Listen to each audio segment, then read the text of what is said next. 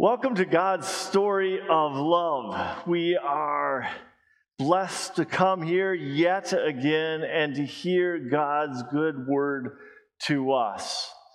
And we are doing that in the season of Advent. Advent means coming.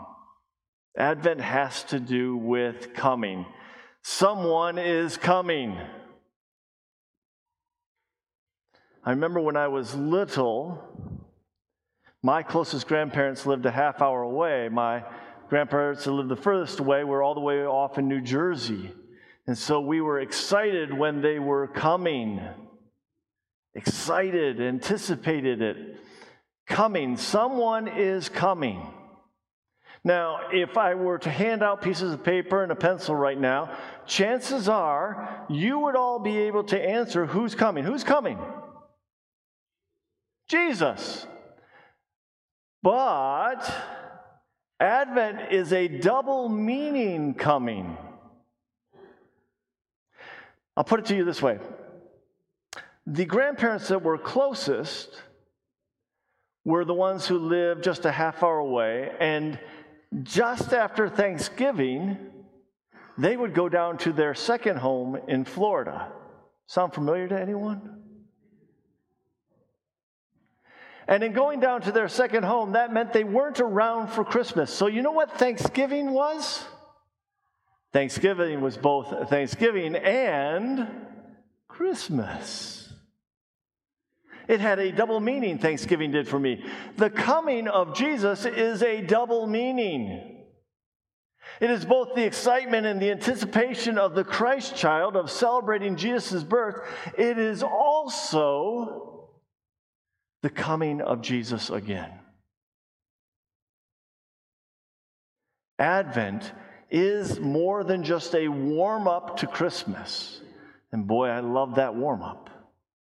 It is also time for us to refocus and remember that Christ will come again.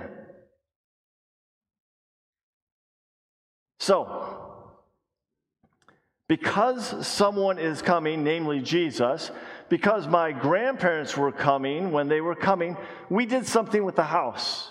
Maybe you don't do this. When, when company's coming, do you do any tidying up?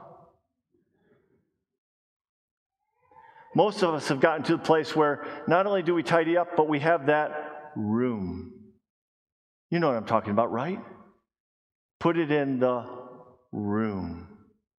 It used to be a closet for people. We've graduated to a whole room. Right? Coming, getting ready.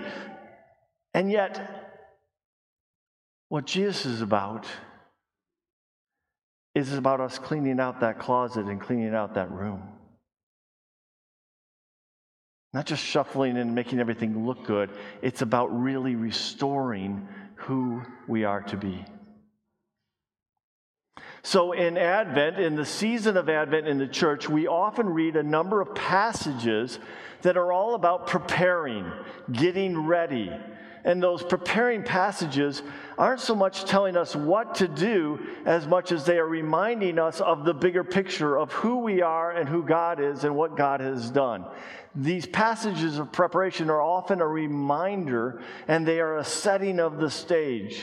We read the prophets often during Advent, telling us that there's these prophecies that God was going to send the Messiah, the anointed one, the Savior. We read stories like from the Gospels where we hear the angelic announcements, either to Zechariah about John the Baptist or even to Mary, that she's going to have a baby named Jesus. We read stories and, and passages of preparation reminding us that Jesus is coming, that he came and that he's going to come again. So, for this time in Advent, we've changed slightly in that we're reading the opening to John's gospel. It's called the prologue. A prologue is a way of setting the stage, of getting everybody on the same page, getting everybody ready to enter into the story properly. We said last week it's, it's giving everyone the background and the context and even the attitude that was in the air. The attitude, background, and context, the ABCs of setting the stage. And so I explained last week that maybe because one of my children was in a play that I started playing with that mindset of a play or a movie theater. And John's prologue kind of works in three separate sections that one could say that his prologue is preparation for us to enter into God's story of love to us.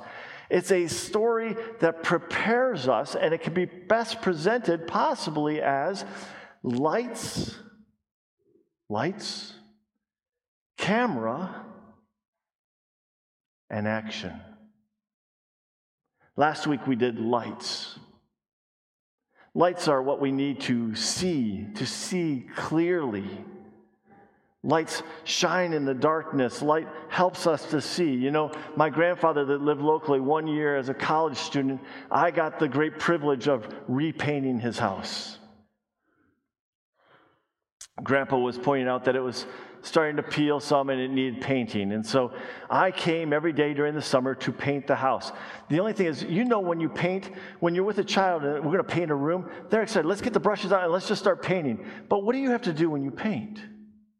You have to do a lot of preparation, right? You have to scrape and peel.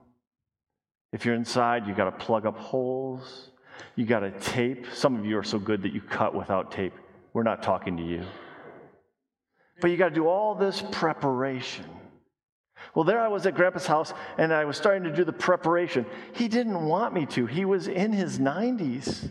He could no longer see, this man who had taught me so much could no longer see that I was having great fun peeling off the paint.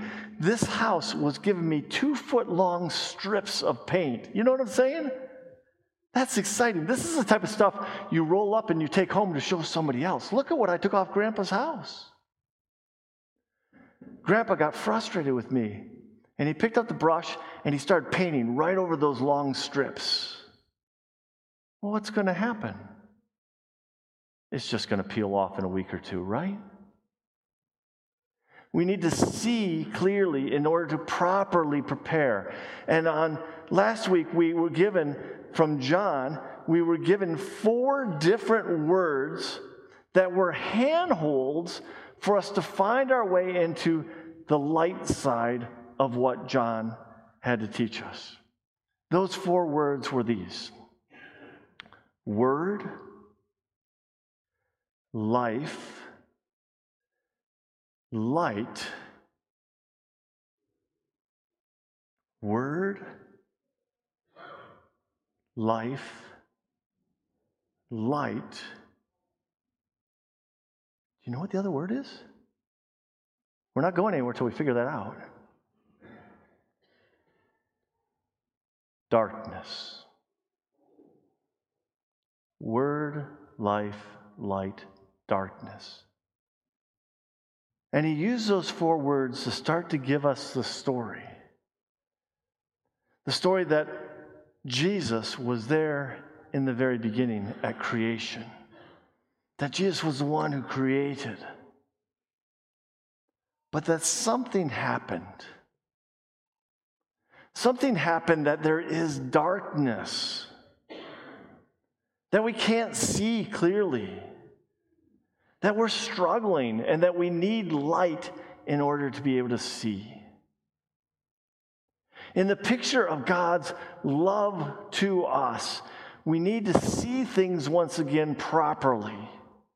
And so last week in preparation was about seeing that we need light. This week, we're moving from lights to camera. We're going to keep carrying the theme of lights the theme of word and life and light and darkness. And we're going to start to move into camera. And in particular, when the, when the director calls for lights and camera, he's calling for a focus. And we're going to talk more about that in a moment. Because really, what it is about is focusing. So let's read the second part of John's prologue. Let's pray that God opens it to us. Lord, help us not only to see, but to properly focus. Help us to see and focus in on your story of love for us, that we might rightly be in a position of preparing for your coming again. Guide us through your Spirit to hear your word. In Jesus' name, amen. So the first five verses aren't on the screen. It went like this In the beginning was the Word, and the Word was with God, and the Word was God. He was in the beginning with God. All things were made through him, and without him, not anything that was made was made. In him was life, and the life was the light of men. The light shines in the darkness, and the darkness has not overcome it. And now, our reading for today. There was a man sent from God whose name was John. He came as a witness to bear witness about the light, that all might believe through him. He was not the light, but came to bear witness about the light. The true light, which gives light to everyone, was coming into the world. He was in the world and the world was made through him, yet the world did not know him. He came to his own, and his own people did not receive him. But to all who did receive him, who believed in his name, he gave the right to become children of God who were born not of blood, nor the will of the flesh, nor the will of man, but of God. This is the word of the Lord. Thanks be to God.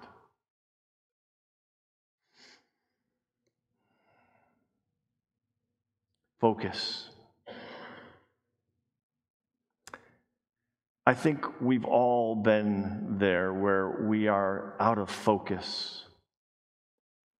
It used to be uh, before the advent of smartphones, and even uh, for those of us can remember before the Polaroids, that we would take a picture and then have to wait days to see whether or not we took a good picture.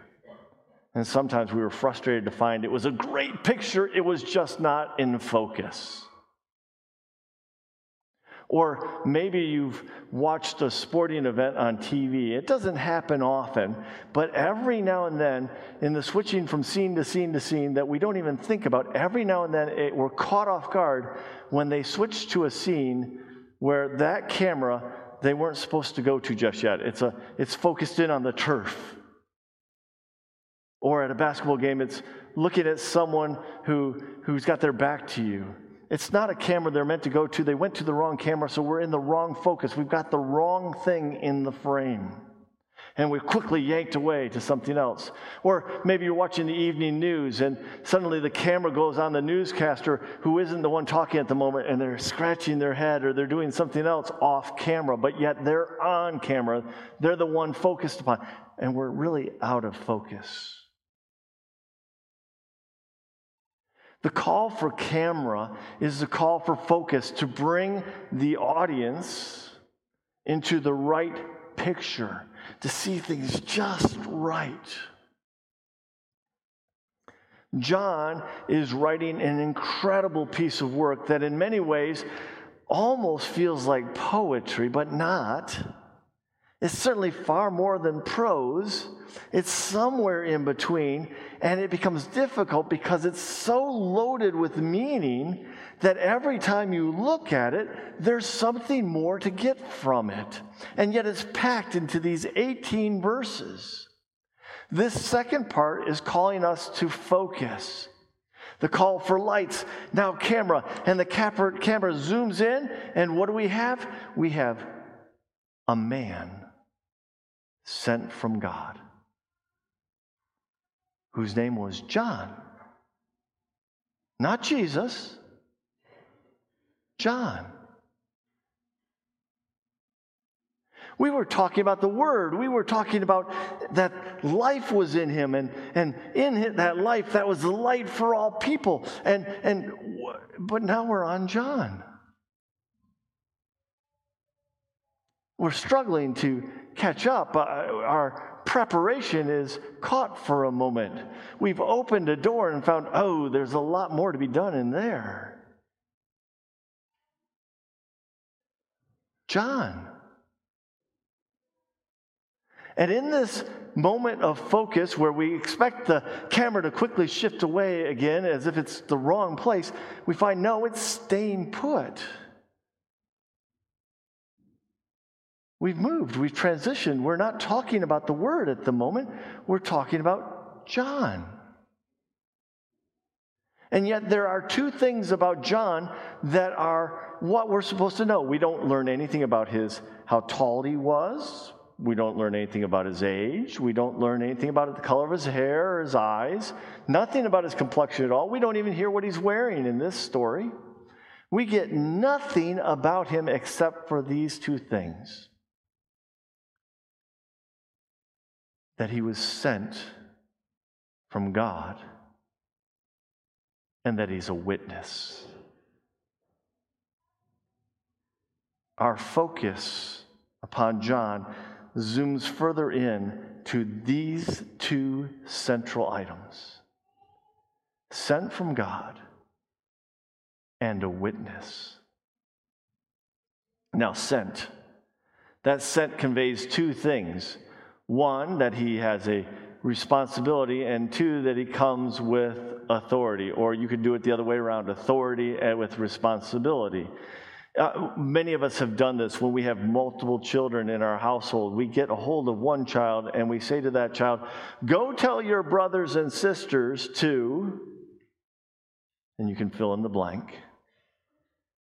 We've just dubbed that child an ambassador, an agent of our doing. That child is no longer just that child. That child now has to march forward with our marching orders holding our authority, and they've been sent with a responsibility that child has. Now, what we've given that child is authority and responsibility. That child goes to the other children and says, Dad says, Hear ye, hear ye. Our Father has dictated from on high that mom says to come to dinner. Now, that child could go forward with authority and do whatever they want and say, Dad says, and make things up, and that could be a lot of trouble for that ambassador, that little agent. They could forget what they're supposed to do.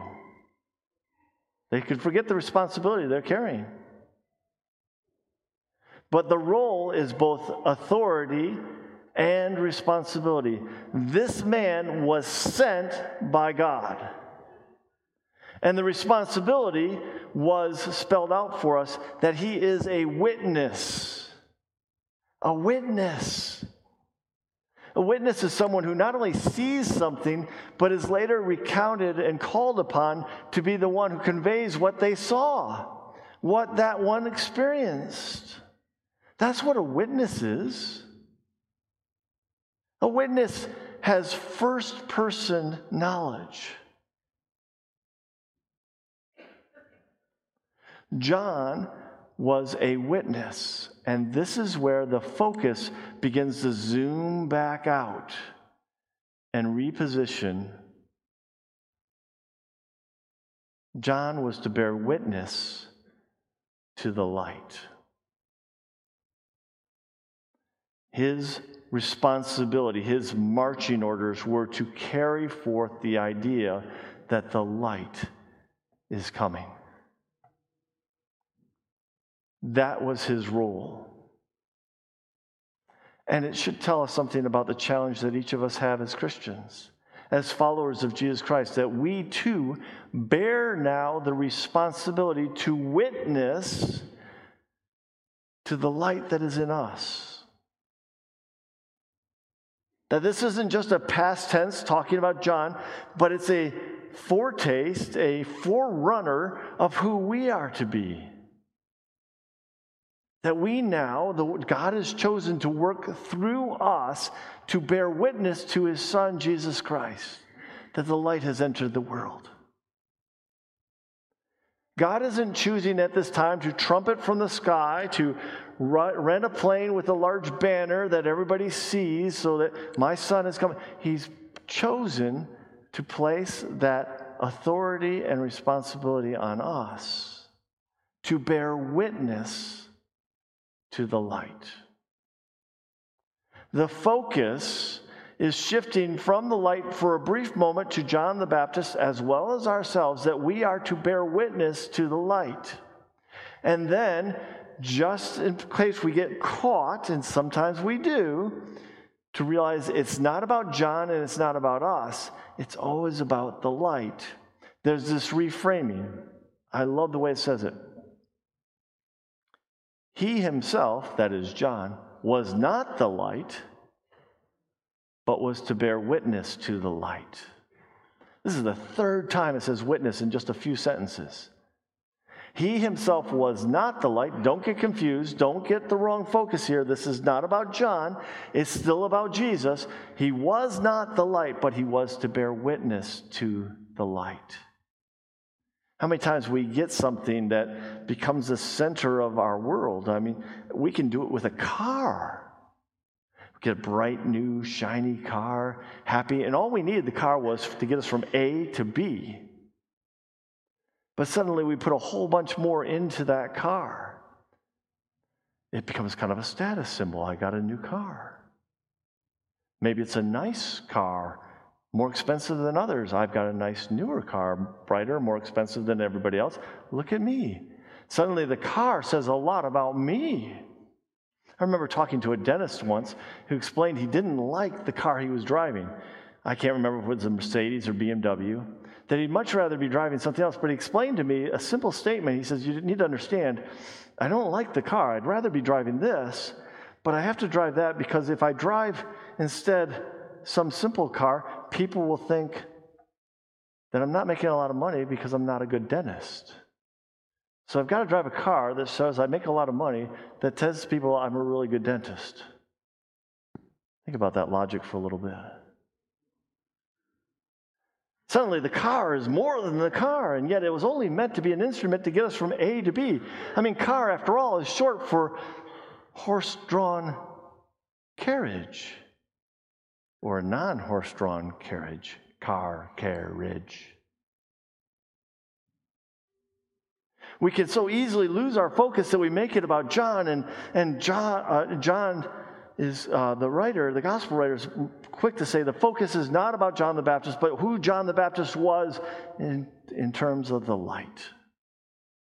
Who we are in terms of the light. The focus is upon the light.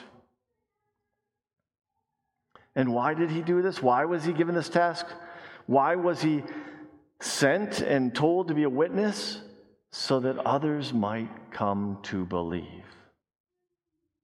That through him others would believe. That God chooses to work through us, that others come to believe. And uh, why would we bother doing Sunday school or anything else with the children if it's not through us that they come to believe? Through our work. Obviously, the Holy Spirit is the one who finally makes that decision with the child or uh, any other person, but we have a part. So the focus now zooms out and says, He himself was not the light, but came to bear witness to the light. The true light, in other words, not John, the true light which gives light to everyone, was coming into the world. God's story of love to us. The true light, which gives light to everyone, and reminds us the condition is darkness. The focus, it reminds us that we're in darkness and that we need light. We need to be able to see clearly in this mess. The true light was coming into the world. But here's the irony. Here's a further description of the darkness or the problem.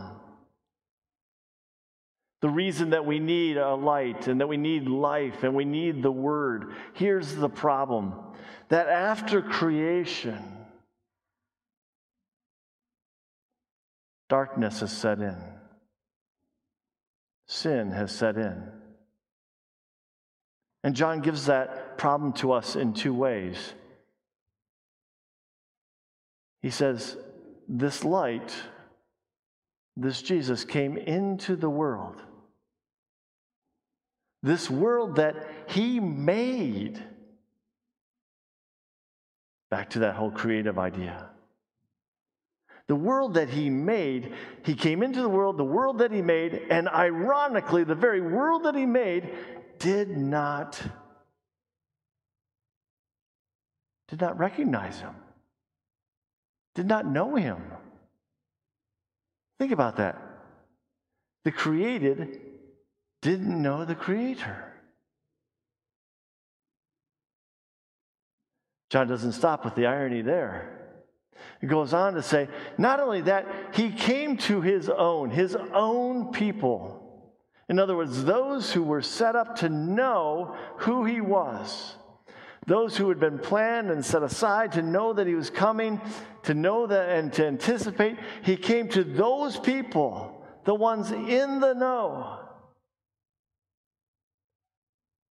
And it doesn't say they didn't know him, it says they didn't receive him. They didn't receive him. And there's a warning for each of us. It's easy for us to play it off on a, on a people, on the Jews, and say, well, they should have known better. But it's true for us as well. You see, because over time, we are very apt to make God into our own creation. We're very quick to explain who we think God is and who God should be. And as Christians, we're just as much danger of doing that. That we make God into who we think God should be. We make God smaller. And so when God does show up as who God truly is, there are times where we reject that. We say, if God is really like that, then I don't want any. Who are we to say? We're the creation. He came to his own, his own people, and they did not receive him. And here's where the focus really zooms in zooming in on the light zooming in on the Christ child, zooming in on Jesus, the Word, the life. And it says, But to those who did receive him, believing and receiving, to those who believed in him, those who received him, he gave. He granted. What's it say here? He gave the right to become children of God. Simply believing in Him and receiving Him as the Word, as the light coming into the world, as the light that shines in the darkness, as the one who truly brings life, or as He Himself once said, I am the way, the truth, and the life. If we believe that, if we receive that, He grants us to be children of God. No longer set apart, no longer broken, but children of God. And lest we get confused, I love the way John puts it. And, and, and that whole becoming a child of God, that's, that's not through blood, though maybe through the blood of Jesus. It's not through blood or the will of man or the will of the flesh, but rather through the will of God. God grants us the right to be his children by receiving and believing in Jesus Christ. So, in this Advent season, as we prepare, as we get ready for the coming of, of the Christ child and Christ's return, it's about us once again remembering that it's all about believing and receiving Him as our Lord and Savior. That the light has come, that we're called to focus. And next week, we'll get to hear about action. Let's pray. Oh Lord, may your word guide us. May we, through your Spirit, be not only reminded of who we are, but whose we are. May we carry the responsibility and authority that you've given us. And may we renew our own belief in you. In Jesus' name, amen. And now may the Lord bless you and keep you. May the Lord make his face to shine upon you and be gracious to you. May the Lord lift up his countenance upon you and bring you peace. Amen.